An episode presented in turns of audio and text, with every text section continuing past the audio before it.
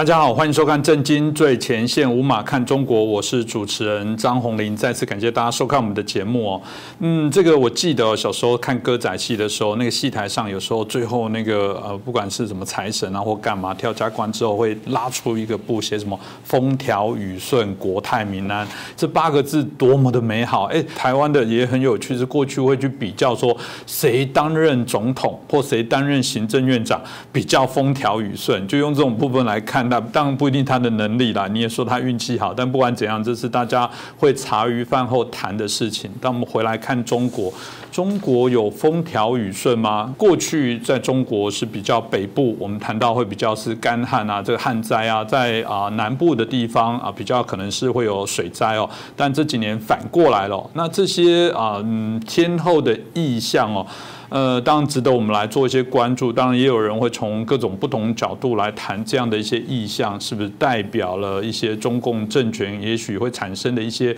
危害？这倒不是什么怪力乱神，是说当这个国家啊气候产生问题，当这个国家产生非常多的这些天然的一些啊所谓的天灾啊，加上人祸，这一定会民不聊生，一定会造成啊我们刚所提到的啊民生啊产生许多的一些动荡。这自然就会引起对于政权的挑战。其实，如果你放眼看中国的历史，在过往这样的案例并不是没有。所以，我想今天可以好好来了解一下，呃，是不是中共已经出现了某些败相哦？那今天很开心邀请到透视中国的高级研究员，也是台大政治系的荣誉教授明居正老师。明老师你好，主持人洪林老师好，各位观众朋友大家好。是老师，我觉得最近大家在网络上我看了一一个呃一个一个我觉得很特别的内容，他写说一个政权。毁灭的一个啊十大征兆啊，所以不知道老师你有看过这样的类似的，或者是这一篇报道吗？看到，那这篇东西我现在在网络上传很广，相信很多人也看到了。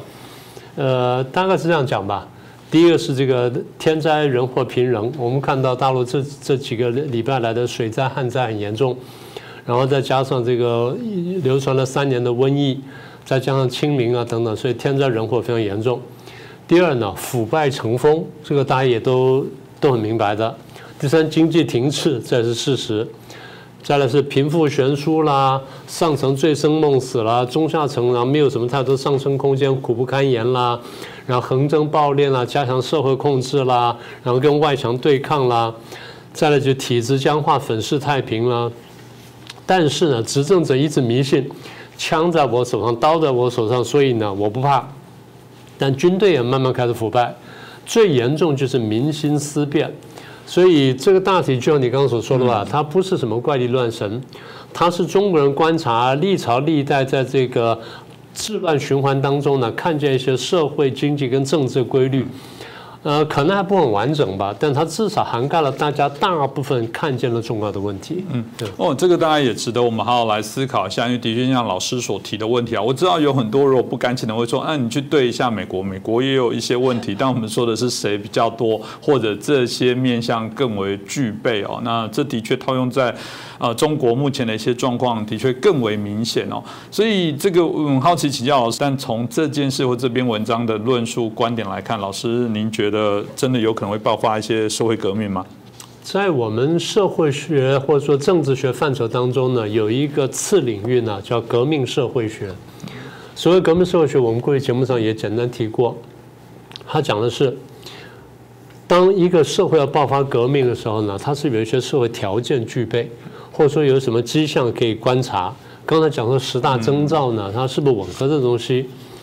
我先不直接回答这个问题，我先借用这个官方一些动作呢，让大家去想想呢，去联想一下，看是怎么回事。现在是二零二二年，习近平上台已经十年了。然后他眼看今年可能要再连任，然后就就突破过去任期限制，走上第三届甚至第四届。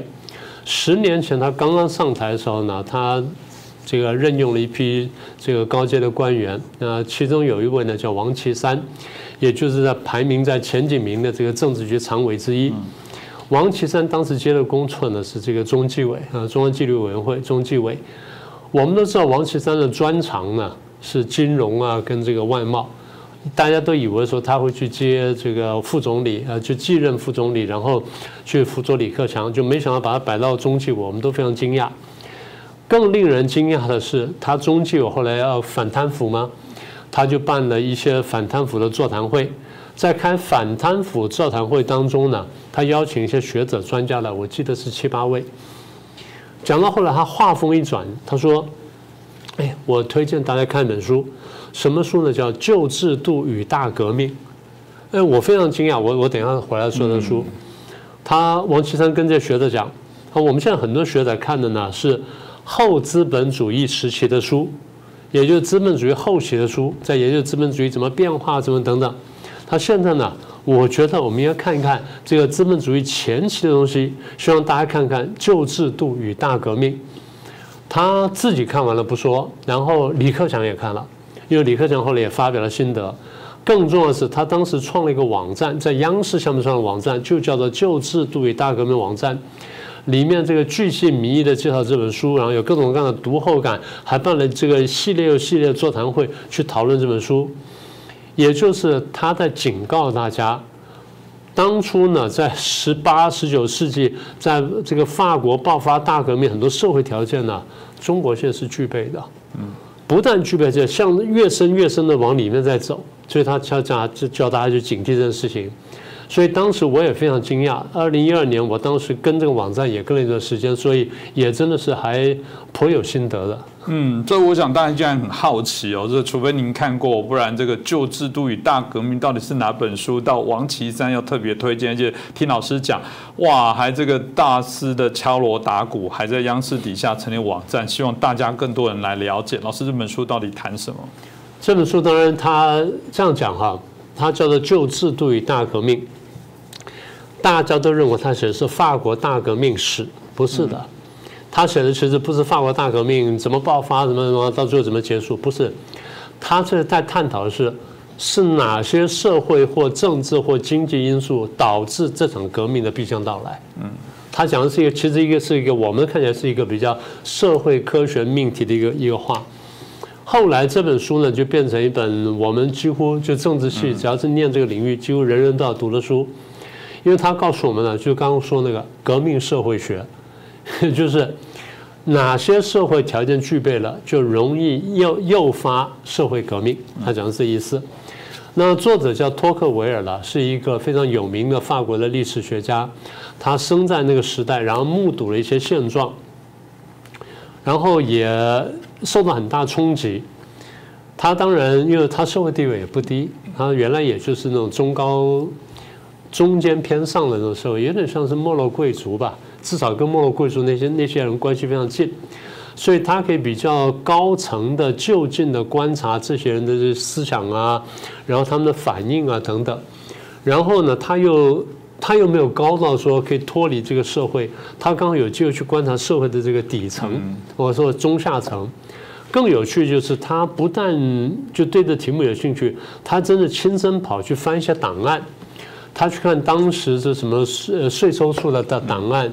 看这些跟农民打交道那些基层官员一些档案。他当然不是看全部，他看一部分，他特别看什么？特别看财政的部分，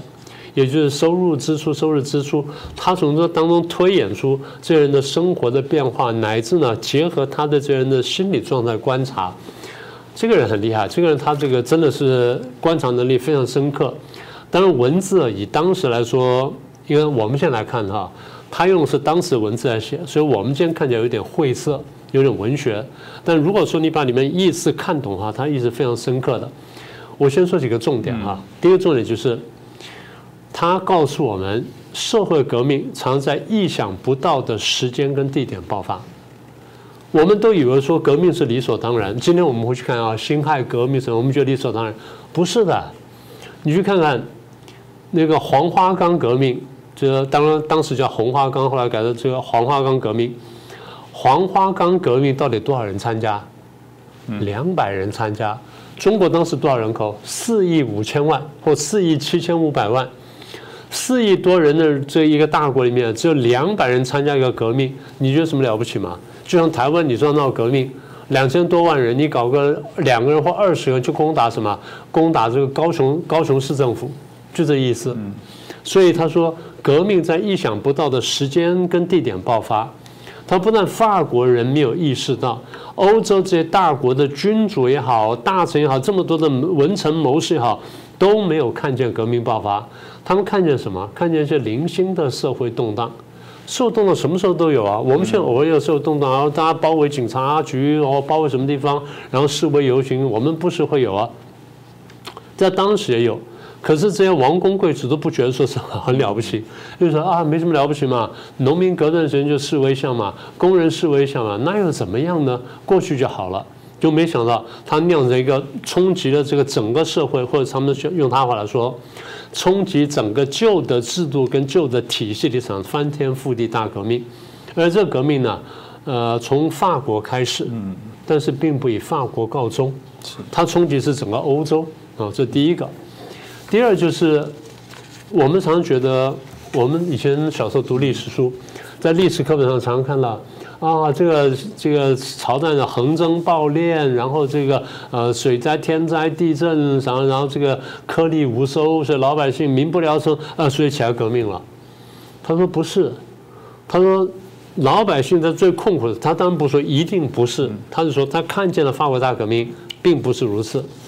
他法国大革命的时候，其实是一个很繁荣的时代，不是一个民不聊生的时代，老百姓生活还是过得去的。而这点跟我们想象完全不一样，对不对？所以我们后来研究革命社会学，我们对这点特别注意。如果把它画成图呢，大概是什么样子呢？这社会到达最底最坏的时候呢，这时候不会革命；事实上，到了最底最坏开始反弹的时候，在这段时间革命，这很奇怪啊。这个以曲线来看，是在这段时间爆发革命，为什么会这样子？他说，在最最困苦的时候，大家在想什么？大家想说如何生存下来，活下去最如何活下去，根本想不到别的，你根本没有精神，没有力气想。你想就是怎么吃到一口饭，然后怎么过好明天。你不会想说我去闹革命，好，少数人会起来暴动，但你说大规模的那不太容易。好，那什么时候爆发革命？为什么呢？这个时候爆发革命呢？因为人在最痛苦的时候过去了之后呢，到这时候呢，回去呢，越想越害怕，他有个后怕。不要再发生以前的事对 对对，就这句话。希望前两年的事情不要再来了，不要再发生了。所以，当他的逻辑是这个变坏，一方面有这个天然的因素，就你说天灾什么等等，但另外呢，什么人祸。也就是当政府的施政，如果说能够这个舒缓天灾的话，那这个很快会过去。如果政府的施政不能够舒缓天灾，甚至把天会变变得更坏一点点的时候，老百姓这时候是无声的忍受着，越来越好，他就不断的忍受，不断的忍受。但是等到他开始放松、开始变好的时候，他开始回头想着那后怕。我刚刚讲那后怕，后怕开始出现的时候，他想我不能再重蹈覆辙，我不能再后怕了，所以我使得后怕不再发生。托克维尔是这样讲的，他说，当这个一旦这个法律啊或者旧的政策的这个错误的政策被改掉了、被放松了、压力减轻之后，人们呢会抛弃它，在抛弃同时。人们会回头察觉，其实还有其他的弊病，也就这套制度跟这个法律呢，还有其他弊病。他把它称为旧制度，其实准确说应该叫旧体制或旧体系与大革命。好，所以这是第二个观察。第三个观察就讲到这旧体系或旧制度。而原来呢，当这个体系制度真的存在、真的最凶猛的时候呢，体系在制度在最凶猛的时候，把人是压到最低的时候。因为人最低时候是体系最坏、最凶猛的时候，当体系放松之后，人就想要过好一点点，是吧？然后人在这时候开始回头去看，当人觉得说过去那个日子实在是难以忍受，我不希望他再来，然后那个后怕心情出来的时候，他对这旧体系跟旧体制仇恨呢，就变得非常强烈，强烈到是想，我们必须要推翻它，我们必须要要把改变它。所以，当政府开始改革的时候，托克维尔看见是老百姓想的是革命，啊，这个很奇怪，这是一个落差啊。我们再说一遍啊，政府想的要改革的时候，老百姓想的是革命，也就是政府想的事情跟老百姓想的事情不一样，老板想的是超前的。这种现象呢，我们在中国可以看到，在孙中山身上可以看到，在满清末年，当时呢，第一个开始变法维新的，其实是清朝自己啊，对不对？他推这个，推变推最早是自强运动，自强运动推出来之后，老百姓没什么感觉的。事实上，老百姓很多地方还反对，因为他们觉得说这跟我们生活习惯不一样。等到慢慢感觉到一些好处的时候，老百姓才渐渐支持这个改革运动。但改革运动对老百姓冲击来说非常小，好，这叫自强运动。等到自强运动搞了几十年，被日本打败，老百姓有点感觉了。那为什么感觉呢？大家觉得丢脸，我们居然被日本打败，我们看不起几千年的日本，居然打败了我们，所以老百姓的性的不满呢开始强烈了。那个时候呢，是一八九四年到九五年。大概累积了十年，到什么时候呢？一九零四年、零五年，日俄战争爆发。日俄战争爆发呢，虽然叫做日俄战争，在中国的领土上打，在中国东北画辽河以东为战场，也就是说，我把客厅的东边划出去，让日本跟俄国在我客厅东边打仗，打完之后决定我客厅要怎么办。所以老百姓的时候非常生气。老百姓原来是支持改革的。现在呢，慢慢开始倾向革命。孙中山在他自传跟回忆录里面都讲了这一段。他原来我的革命非常困难，我在一八九几年推革命的时候，大家觉得我是乱臣贼，只是草寇。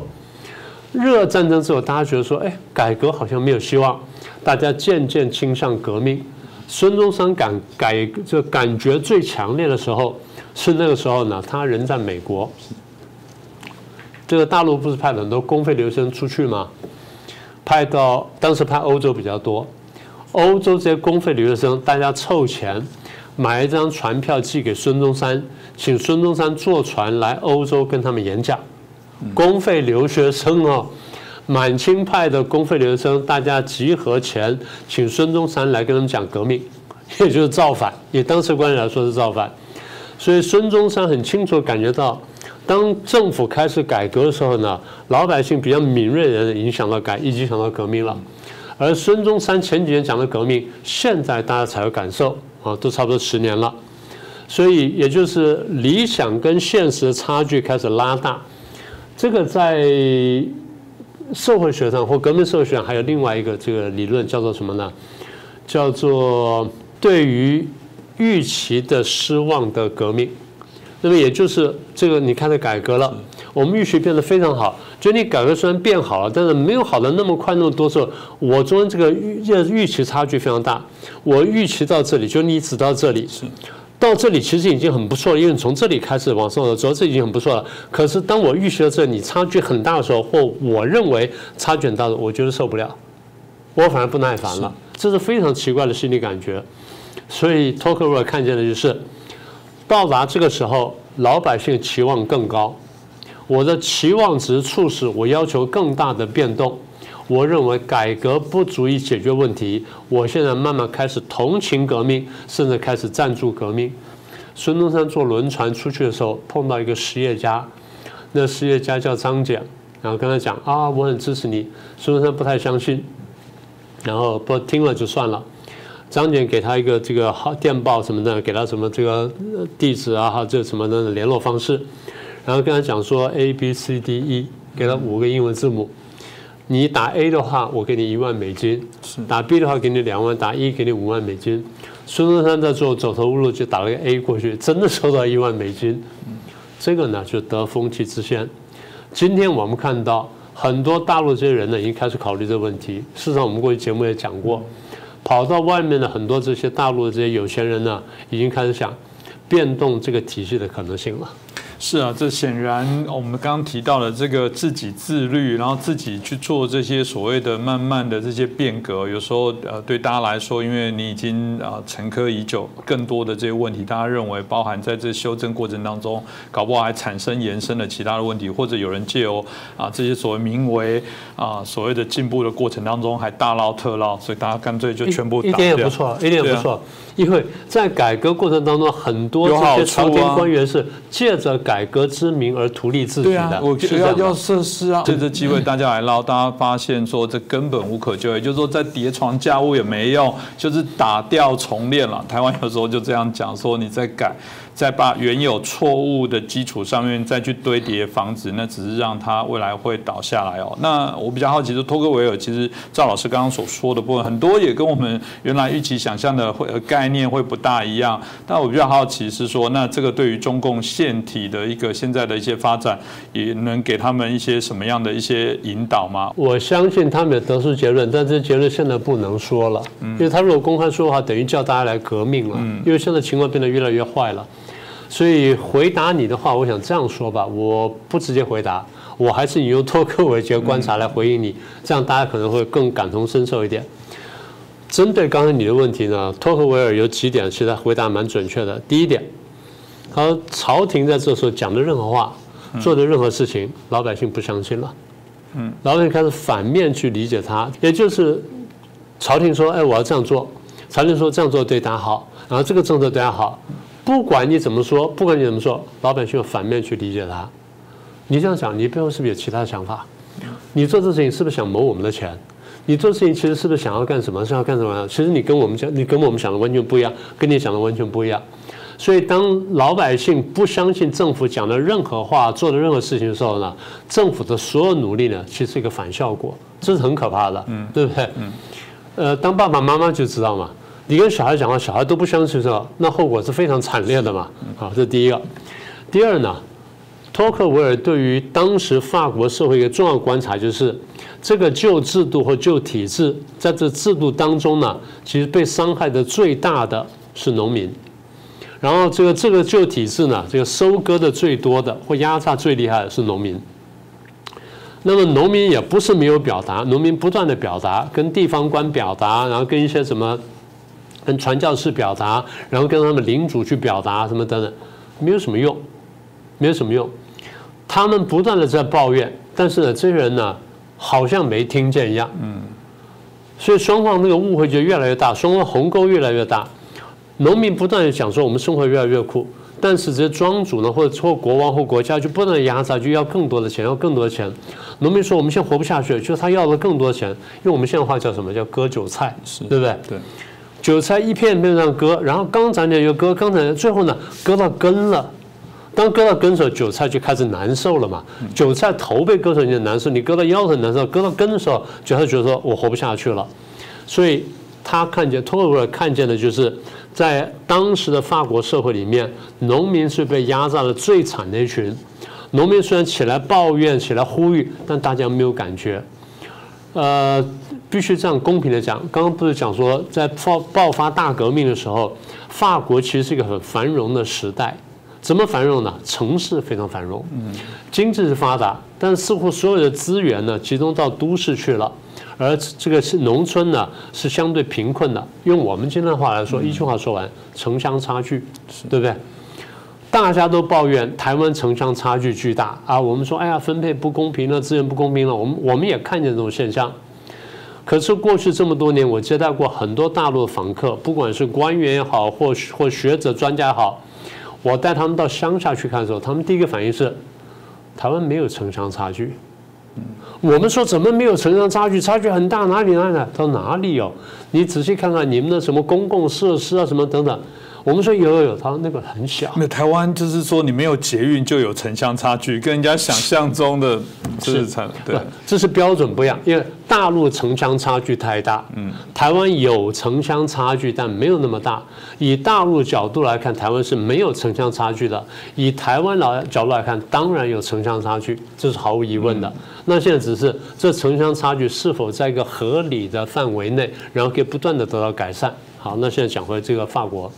所以当时托克维尔看见是城乡差距越拉越大，然后似乎没有改善的迹象，而且反向发展，也就是城乡差距越拉越大，结果是农民越来越被忽视。他看见是农民革命的可能性。这第二个观察是今天的大陆，我们看见这个了，对不对？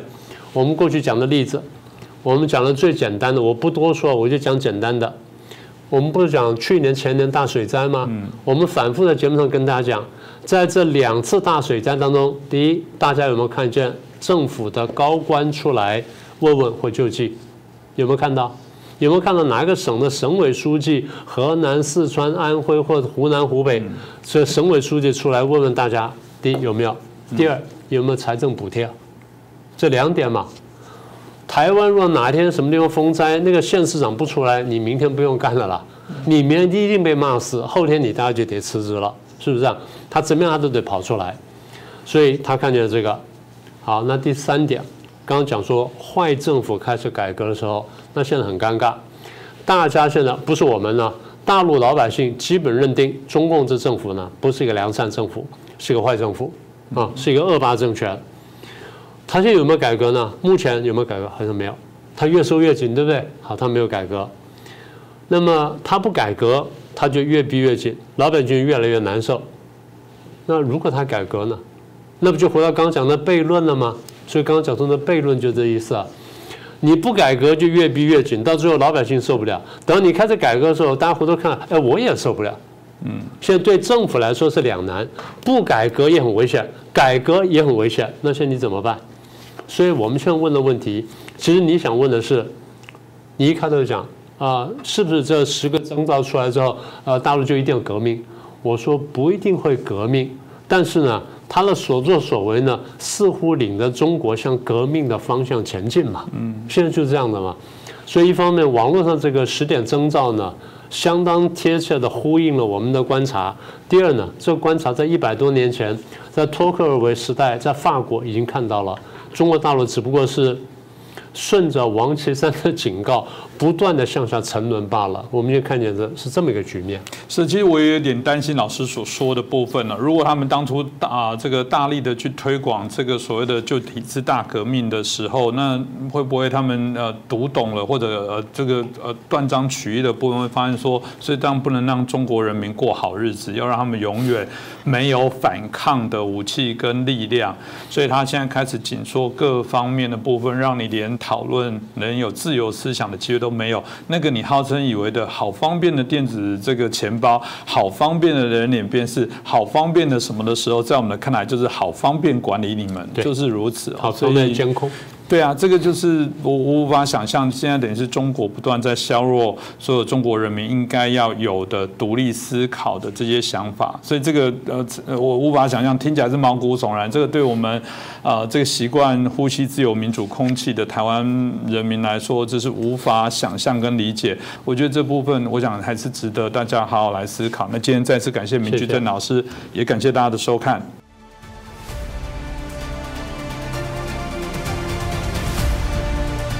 各位震惊最前线的好朋友们，我是主持人张宏林，欢迎订阅我们的频道，也记得打开小铃铛，掌握最新节目通知，让精彩评论不错过。更欢迎留言转传影片。大家好，欢迎收看震惊最前线，无马看中国，我是主持人张宏林，再次感谢大家的收看。呃，最近柬埔寨人口贩运的问题哦，在台湾吵得沸沸扬扬，因为有人说台湾啊被诈骗过去，甚至被沦为猪仔哦，这样听起来是真的任人宰割这样的样子哦，这个引起大家许多的一个讨论跟恐慌哦。啊，早期大家想到这个柬埔寨，应该都是想到到吴哥窟去看这个世界遗产，觉得这是一个非常美好的画面。我相信如果有许多的朋友有看过照片、看过影片，甚至你可能曾经去过，到底为什么？这么快的时间，那个人们以为美好的旅游天堂，突然变成人间的地域哦。那我们看到了美国啊，BBC 他们的报道里面也提到了，就是有关啊这个二零二二年度的人口贩运的报告。柬埔寨今年也啊从原来的二级被降到三级，也就是最糟糕、比较严重的一些状况哦。那台湾的啊这个民间的智库哦，台湾民主实验室也提到了，他调查了各国被中中国渗透的部分，柬埔寨哦，大概也属于是在严重的啊这个等级哦，所以综合所有的这些啊呃事情哦，你就会发现说，显然柬埔寨跟中国有一些啊密不可分的一些关联哦啊，为何会成为现在所谓的人口贩运的一个大本营之一哦？我想这值得我们好好来关注一下。那我们很开心邀请到旅美作家啊刘忠进老师，刘老师你好。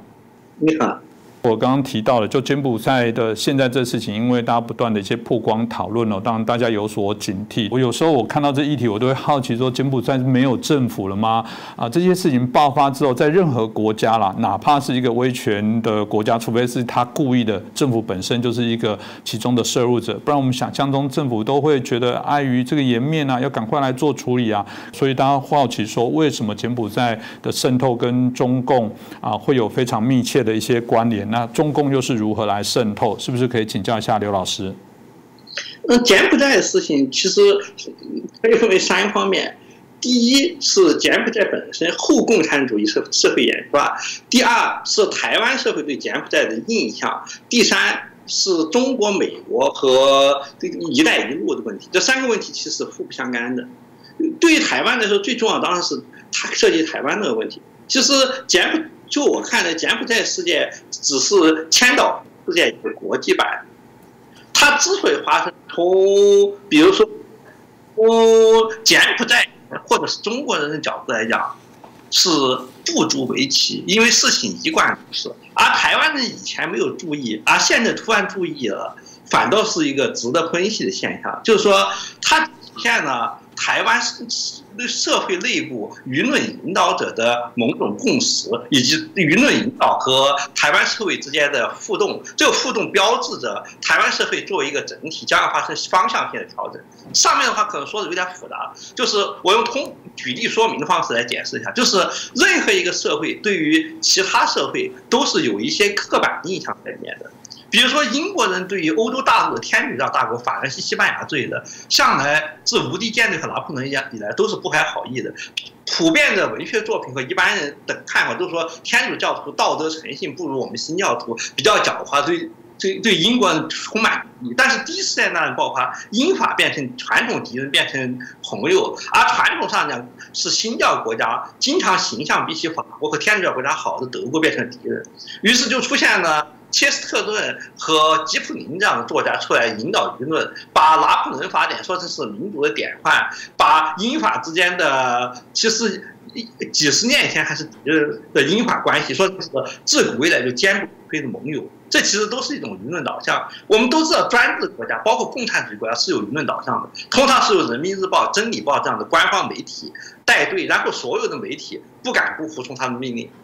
然后大家就普遍认为民主国家没有这样事，但是其实民主国家也有它的社会共识，只不过这个社社会共识不是由执政党领导全呃通过政令的方式强制执行的，而是由多元的社会精英自发的配合执行的。像英国和英美的爱国主义和对敌对国家看法，都是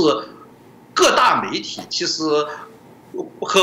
这个社会精英集团之间也是有广泛共识的。形成了共识以后，力量非常强大。只不过这个共识不是以强迫方式形式是出现的。千岛湖事件前后、柬埔寨事件前后，台湾社会其实也是这个样子。我们回顾一下千岛湖事件，从中国人角度来讲，千岛湖事件没有任何特殊之处，它就是有一波人谋财害命，只不过被抢被杀的人正好是台湾人。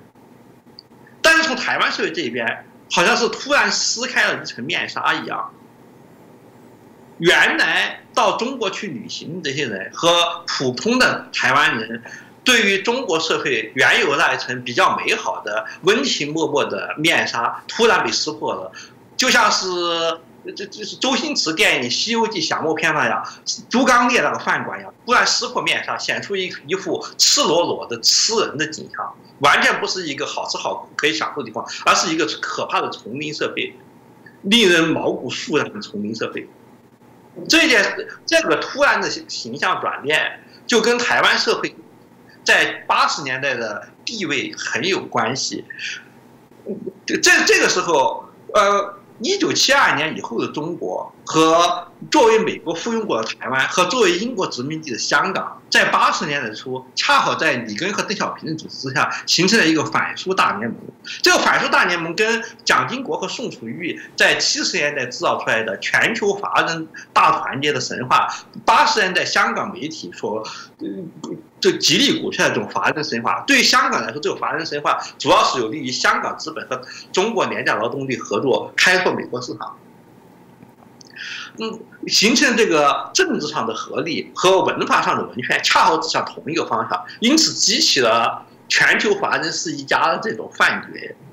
再加上当时台湾还处在国民党建言体制的末期，跟共产党一党专制有好像有很多共同之处，也更让人容易觉得，其实台湾和大陆社会差别不是不太大的。台湾去中国旅行的那些人，呃，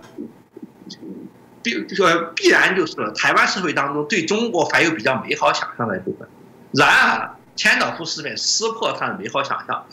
撕破了神话，就是说，过去的问题。或者现在的问题都是政治上的势力制造出来的，啊，跟人民没有什么关系。中国人民本质上是友好的，而且大家多多少少就华人多多少少都是比其他人更亲一些。就像一九一四年德国说的，英国和德国人好歹都是日耳曼人，总比法国要亲一点。为什么英国人不顾我们都是日耳曼人，却偏偏要去支持法国人？面纱撕破，幻想破灭。这个千岛湖事件是个小小的刑事案件。中国方面虽然有处置适当的地方，但是其实并没有什么政治动机。但他采取导致后果什么？其实就是八十年代以后民主化以后，台湾作为全球华人这八十年代初还非常强大，作为全跟中国香港同属全球华人共同体这样一个想象，转变为以中国为他者，作为反面他者。就像爱尔兰人和法国人作为英国他者一样，塑造一个不同于中国的台湾共同体形象。中国和台湾渐行渐远，走上逐渐走上不不同的方向，甚至对立方向，最终导致一九九六年危机，以及直到现在为止长期危机。这是双方分道扬镳的开始。而千岛湖事件事后的舆论酝酿，恰好就像切斯顿和吉普林的舆论酝酿一样，是为政治上的转向。相互配合的，只是它不是像专制国家那样是故意设计出来的，但是而是社会和政府和社会各和各精英集团之间的互动造成的。现在的柬埔寨事件也是这样，它其实是普通的刑事案件。从柬埔寨和中国人角度来讲，这不是新鲜事情。柬埔寨一贯如此，中国一贯如此。中国多的是比千岛湖事件更严重的刑事案件、更恶劣刑事案件。柬埔寨的华人社会也多的是比类似案件更严重的刑事案件。如果从中国内部角度来看，这样的案件要想在《法制日报》占据一点篇幅都很困难，呃，根本不值得关注。但是突然引起了反应，它说明什么问题？说明千岛湖事件当时发生事情现在国际化了，一个一个日渐成熟的台湾国家。在全世界范围内，跟走出国门以后，加入世界贸易组织以后，走出国门以后，产生了政治野心，把自己的经经济政治体制推向全球的中国帝国主义。因为“一带一路”包括柬埔寨、斯里兰卡各地经营，都是一种中国帝国主义体现。中国帝国主义和台湾民主主义的矛盾即将爆发。通过今天的台湾社会，通过柬埔寨事件，就要像八十年代的台湾社会通过千岛湖事件一样。通过中国这个他者来重新确立自己对自己的理解，而这个理解的方式无疑会使八十年代分道扬镳的中国台湾，在未来的十年正式变成英国和德国一样的敌国，在国民之间互为敌国的同时，他者想象要产生出来，中国人的形象要由。八十年代的华人同胞变成可怕的专制社会，然后再从可怕的专制社会变成不可理喻的非人，像是一九一四年英国所说德国人是匈奴人，这样整个社会的转型和政治转型才能够相互配合。就具体案件来说的话，反正是乏善可陈，这样案件多的是。第二方面就是柬埔寨作为后共产主义社会，它像俄罗斯、尼加拉瓜和所有的后共产主义国家一样，都经历了。强势集团就是原来的前共产党集团，掌握资源前共产党集团失去了原有的目的，但是仍然握有一足够的资源和关系网，所以可以像乌克兰、尼加拉瓜那样，形成一个不再追求政治目的，而是为了追求私人利益的黑帮统治。这就是引起乌克兰危机和乌克兰战争的著名的乌克兰寡头集团。他普京身边统治俄罗斯也是个寡头集团，尼加拉瓜的桑蒂诺政权也是这样寡头政权，围绕着洪森政权周围那些柬埔寨前共产党人也是这样集团，他们不再是共产主义者，但是他们这种共产党他们留下的组织和资源，肆无忌惮的追求自身的利益，其行为跟黑帮没有什么区别，不遵守呃民主国家认为是必须遵守的伦理道德。同时，经过共产党改造社会，跟西方发达国家的社会和不发达国家原有传统社会都不一样。我们都知道，西方社会号称公民社会，就是说政府以外社会组织自治能力是很强的，他们并不畏惧政府，拥有跟政府相匹敌的资源，足以监督政府去做越轨行动。传统社会呢，没有现代化的民族国家和适当民主体制，但是比如说传统的部落组织、宗教组织、穆斯林、伊斯兰教师联合会，或者是非洲的各部落组织之类的，他们拥有大量资源，经常比比呃脆弱的国家组织更强势。国家即使出了独裁者，像萨达姆这样独裁者，要想消灭伊斯兰教的精英，或者是非洲非洲军政府想要消灭部落精英，都是办不到的事情。但是共产主义国家经过了社会改造，社会改造结果是粉碎了原来的传统精英，使得政府组织之外不再有独独立的团体存在。然后政府组织在后共产主义时期变成了不再追求共产主义，而是只追求私人利益的强势黑帮以后，社会就没有任何利益来为约束这些黑帮。因此，俄罗斯的黑手党是就能使以色列人感到震惊。桑利诺政权过去是共产党的，在。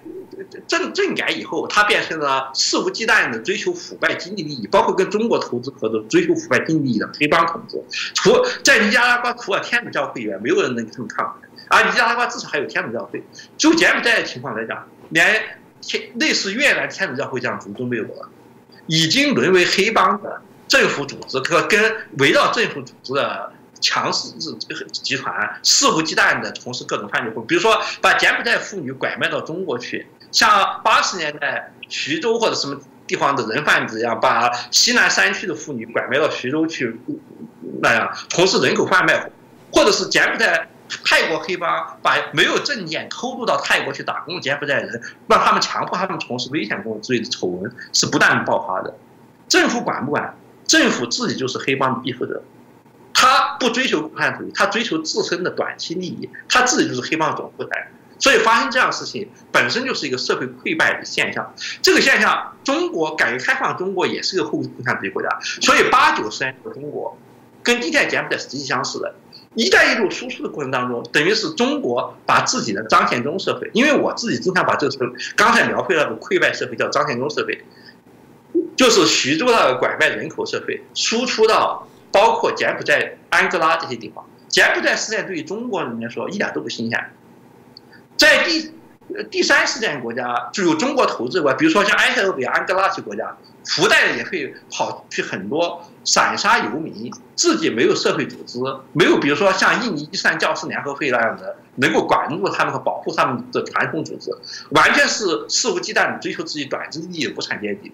他们很快就体现出富害社会特点，相互之间残害起来。本地的警察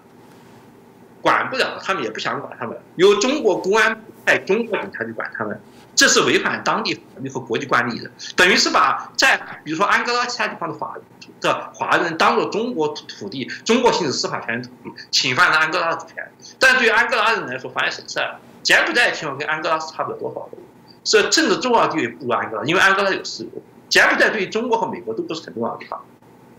对于“一带一路”来讲，没有世界南卡是重要的。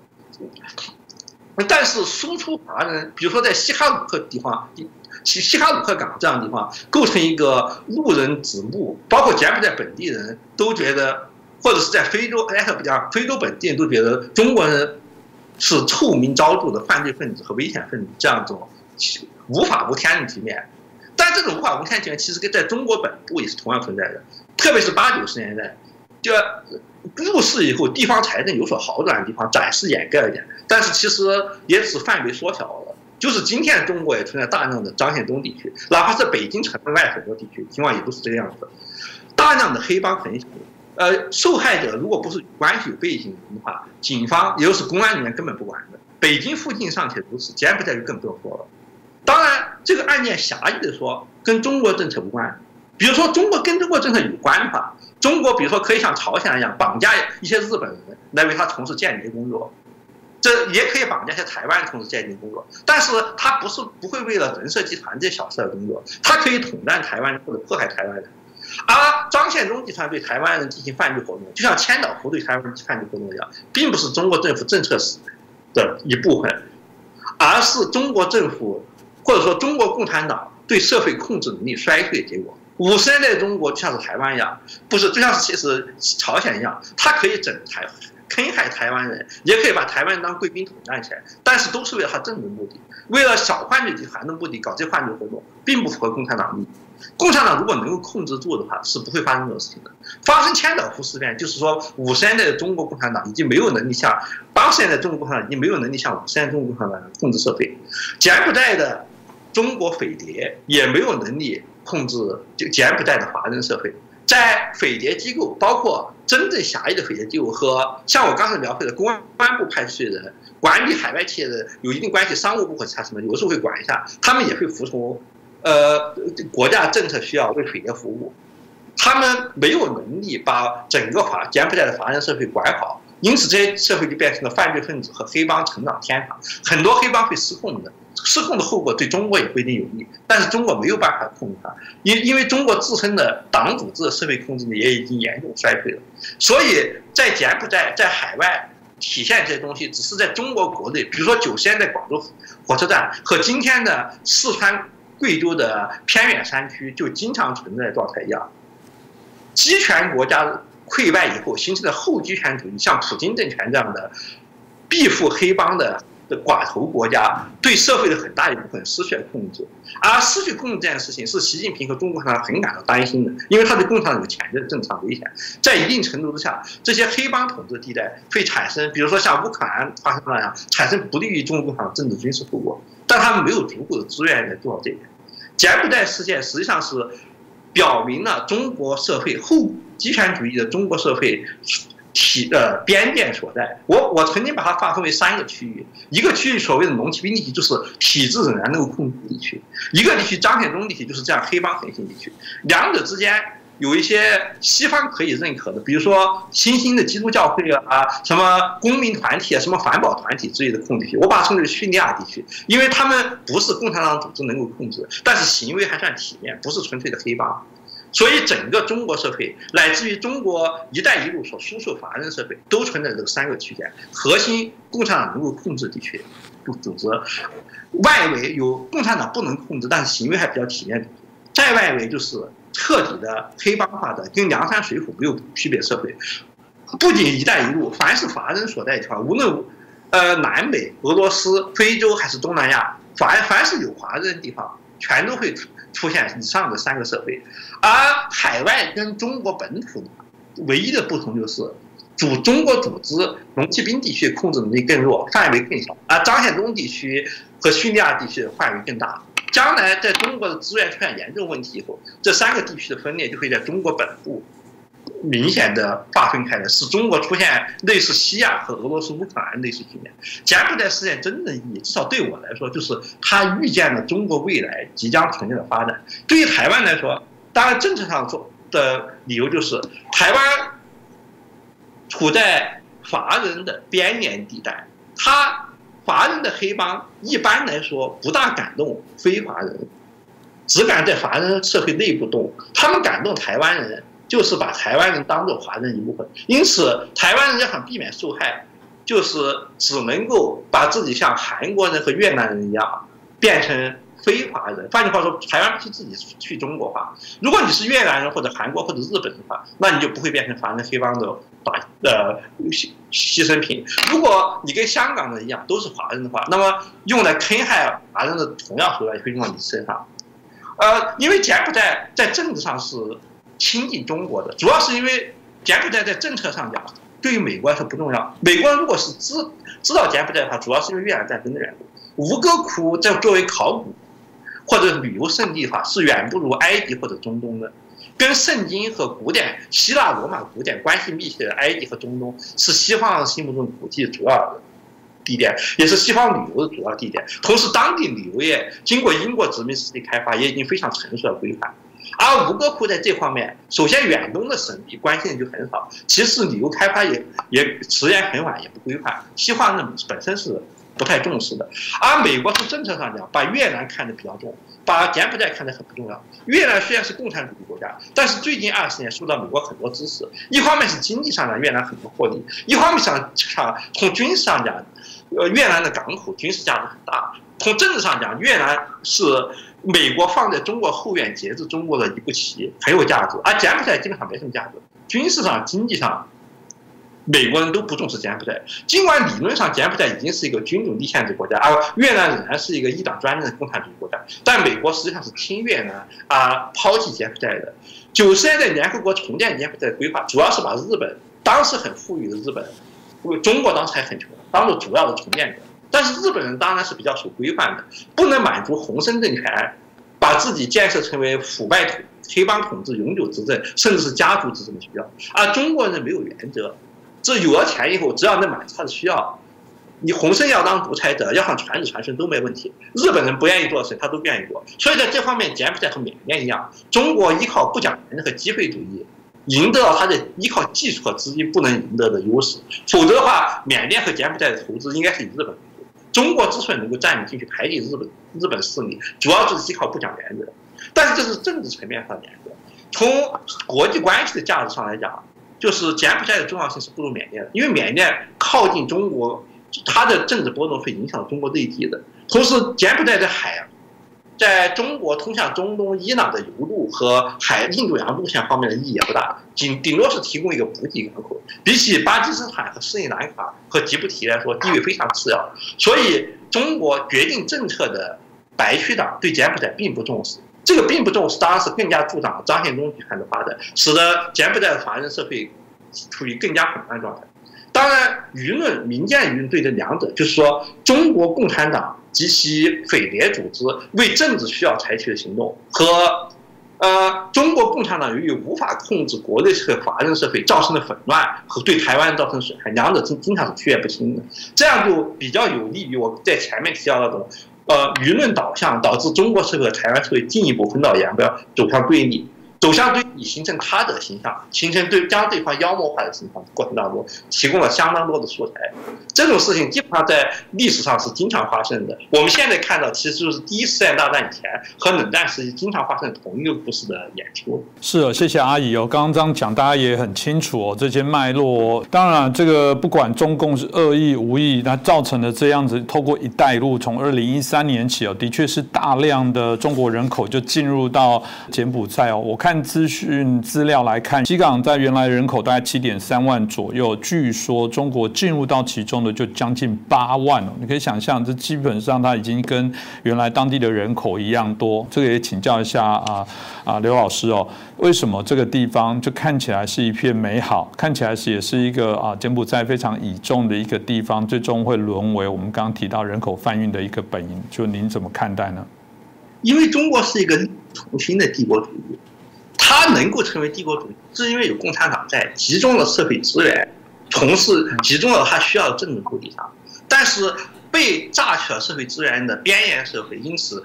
彻底溃败。中国共产党汲取资源的能力超过传统帝国，比如说大明大清这样传统帝国，因此能够做到大明大清做不到的帝国主义事业。但是也正因为如此，边缘社会溃败程度比起张献忠时代的大明和白狼时代的大清也要更加严重。为什么中国人会大量的跑到缅甸、越南、柬埔寨地方？因为他在国内是已经是无法谋生的，在这些地方，他们通过黑帮经济还能够勉强谋生。他们不能谋生，是因为他们所在社会环境已经被共产党的镇压机器和集体机器彻底毁败了。而对于共产党来讲，带着这个张献忠社会一起扩张，对他自己是危险的。因为这些社会大家都知道，在王朝末期，在财政、军事资源出问题的时候，这就会形成大大小小的梁山团体。他们最从最轻的角度来讲，也会扰乱社会，妨碍统治秩序，破坏政府的财源和兵源，进去加速国家的崩溃。从最严重角度来讲，这些江湖好汉进行黑帮当中，有一部分会像这历史上真正存在的宋江和朱元璋那样。称王称帝，在朝廷衰弱的情况下，变成三十六路烟尘十八路反王，自己变成危险地位竞争者，由单纯的呃犯罪组织和经济组织，变成赤裸裸追求权力的防朝张之成这样的政治竞争者。这些人由于他们肆无忌惮的使用武力，所以比起西方人比较重视的呃文明讲文明的那些人权组织或者是环保团体之类的，对政权的威胁要大得多。就在平时，缅甸呢，比如说缅甸存在一些组织，跟他们家乡之间联系，就严重的威胁到很多比较基层的县城的社会管理体系。在更加严重的情况之下，比如说国家的经济政治形势全面动摇，比如说在对外战争的失败过程中间，军军威动摇、国威动摇情况下，这些组织里应外合，就会发生防潮张士诚那样的由黑帮产生的、由江湖领袖产生的政治民变组织，它对于政权有着极大的颠覆作用。如果能够做到的话，中国是很愿意，比如说跟侵华的缅甸军政府，或者是同样侵华的洪森政府合作，把缅甸的华人社会和柬埔寨华人社会好好整顿一下。他们也做过很多这样的，但是从来都做不彻底。就跟中国在自己国内打黑除恶、消除政府内部跟政府内部强力部门相勾结的各种黑帮一样，一次又一次做，没有一次成功的。最近习近平做的事情也是很不成功。它预示着中国在可以预见的未来，在财政和经济形势进一步恶化情况下，更加比以前更加不可能做到这这种情况。所以，无论海外还是中国本土，张献忠社会范围都会扩大。九十年那种女人就不敢在广州火车站坐出租车那种局面，会在比较大的范围内，在中国国内和华人社会存在边缘地带，不断的卷土重来，而中国帝国主义。跟国际社会的冲突，台湾在这方面是首当其冲的，就像乌克兰在俄罗斯帝国主义的扩张中首当其冲一样，呃，会加剧中国的窘境。所以，但是中国既然走上了这条路，其实即使明知道会发生这种事情，也只有硬拧下去。除了不断进行整数，也没有别的办法。整数就等于是在演化系统中施加了演化压力，淘汰掉比较软弱的帮派，产生出比较强大的大哥，迫使黑帮集团各个。江湖集团进一步强化自己的组织，加强自己的武力，提高自己的生存能力。他们可以跟呃。党组织合作，而且经常跟党组织合作，但是也会为了自己的生存，在党组织失去足够资源情况下，另立门户，甚至从事不利党组织活动。这些事情即使现在还没有出现的话，也是早晚要出现。所有各方对这些事情都是无能为力的。比较强的国家，就是社会组织比较强的国家，会因为存在着大量的华人黑帮，爆发出强烈的排华运动；而比较泛善软弱的国家，像缅甸、柬埔寨这样的国家。自身就会发生，由于华人江湖组织的产生，而在江湖组织为了给自己谋生路期间，会把他们自己形成江湖社会反馈到他们的老家去，导致中国社会本身的崩溃。是，我想刚刚呃了解了这个中国的内部的压力哦，而导致延伸的相关的一些议题哦，这个的确也都值得我们持续来做一些关注哦。那刚刚这个刘老师也提到了一件事情，就是说柬埔寨如果相较“一带一路”看起来又不是一个特别重要的国家，那如果柬埔寨假设不重要的部分，其实刚好不啊，今年啊八月左右，这美国的国务卿布林肯哦，大概也到菲律宾到柬埔寨来参访。当然，大家很好奇，就是过去到底有什么？特别的原因，特别是柬埔寨刚听了，它跟中国过去的脉络有非常多紧密的一些关联哦，而且在整个互动这十五年来，柬埔寨似乎也尝到了某些中国给予的一些甜头。那大家就很好奇了，所以那美国是战略思考有一些改变吗？现在想要来拉拢柬埔寨吗？那假设美国开始这个希望拉拢柬埔寨，大家也很好奇，中共对这件事情来讲，可能会有做怎么样的一些反制哦？是不是继续再请教一下来？刘刘老师，呃，美国其实无意拉拢柬埔寨。他虽然抽象的，呃，叫推行民主和谴责各种暴行，但是从在美国政策上讲，缅甸和柬埔寨基本上被放弃的地方。首先从投资角度来讲，日本在这两个国家投资还比较多。如果说西方在这有些势势力，反而是日本的，欧洲国家和美国完全没有把它考虑进去。美国在越南有大量的投资，但在柬埔寨却是很少很少的，在缅甸是很少很少的。所以从经济利益来讲，美国对缅甸和柬埔寨采取政策是消极的，它没有采取行动动机。从政治角度来讲，真正能够对抗中国在东南亚扩张是越南小帝国主义。越南帝国主义出来，邓小平是在中华中老台，经济军事实力不足，但是帝国主义野心还是有的，非常恐惧强强大的北方的更加帝更加强大北方帝国主义，像邓小平的中国恐惧苏联。帝国主义一样，因此是美国的好帮手，所以无论民主党和共和党政府，小布什还是奥巴马，都积极的支持越南海军更新换代，积极的发展美越海军合作和经济合作。在经济上讲，美国在越南投资获利巨大，就像是美国在中国投资一样，在改革开放中国投资获利巨大。而在中美关系恶化以后，美国资本撤出以后，越南又是个绝佳的替代品。从政治上讲，越南的地形它有大量的海军军港，能够遏制中国的海在。对南海和太平洋的威胁，对美国来说是个很好的合作伙伴。所以，美国一直二十多年来，美国一直是完全不顾越南的共产主义性质，把它当做可靠的合作伙伴的。而柬埔寨在军事上的价值是微不足道的，在越南战争时是越南战场一个附属品，就一切命运都随着越南主战场的变化变化。在经济上讲，是被美国抛弃的地方，美国没有拉拢它的必要。拉拢他对美国来说只是增加负担，没有什么好处。所以美国对他可能会有一些例行的劝告或者谴责，还会给一些象征性的援助，但是其实基本上不会对他施加什么影响。而中国对柬埔寨呢，也没有远远没有看有像是对付巴基斯坦。那么重要，也是因为柬埔寨的政治的政治和军事上地位是不重要的。但是由于中国社会的极度贫困和瓦解，就是只要能够摆脱中国政府的高压统治，能够自己讨钱生活的地方，都会变成华人投奔的的对象。柬埔寨和缅甸就因为这个原因，变成了中国国内华人求生者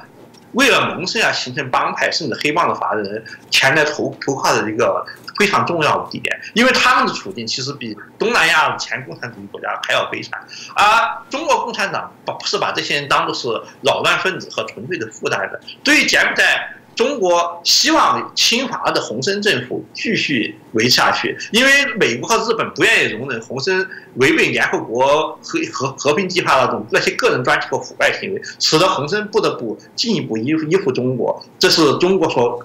满意非常满意的，但是相对于靠近中国边境缅甸来讲的话，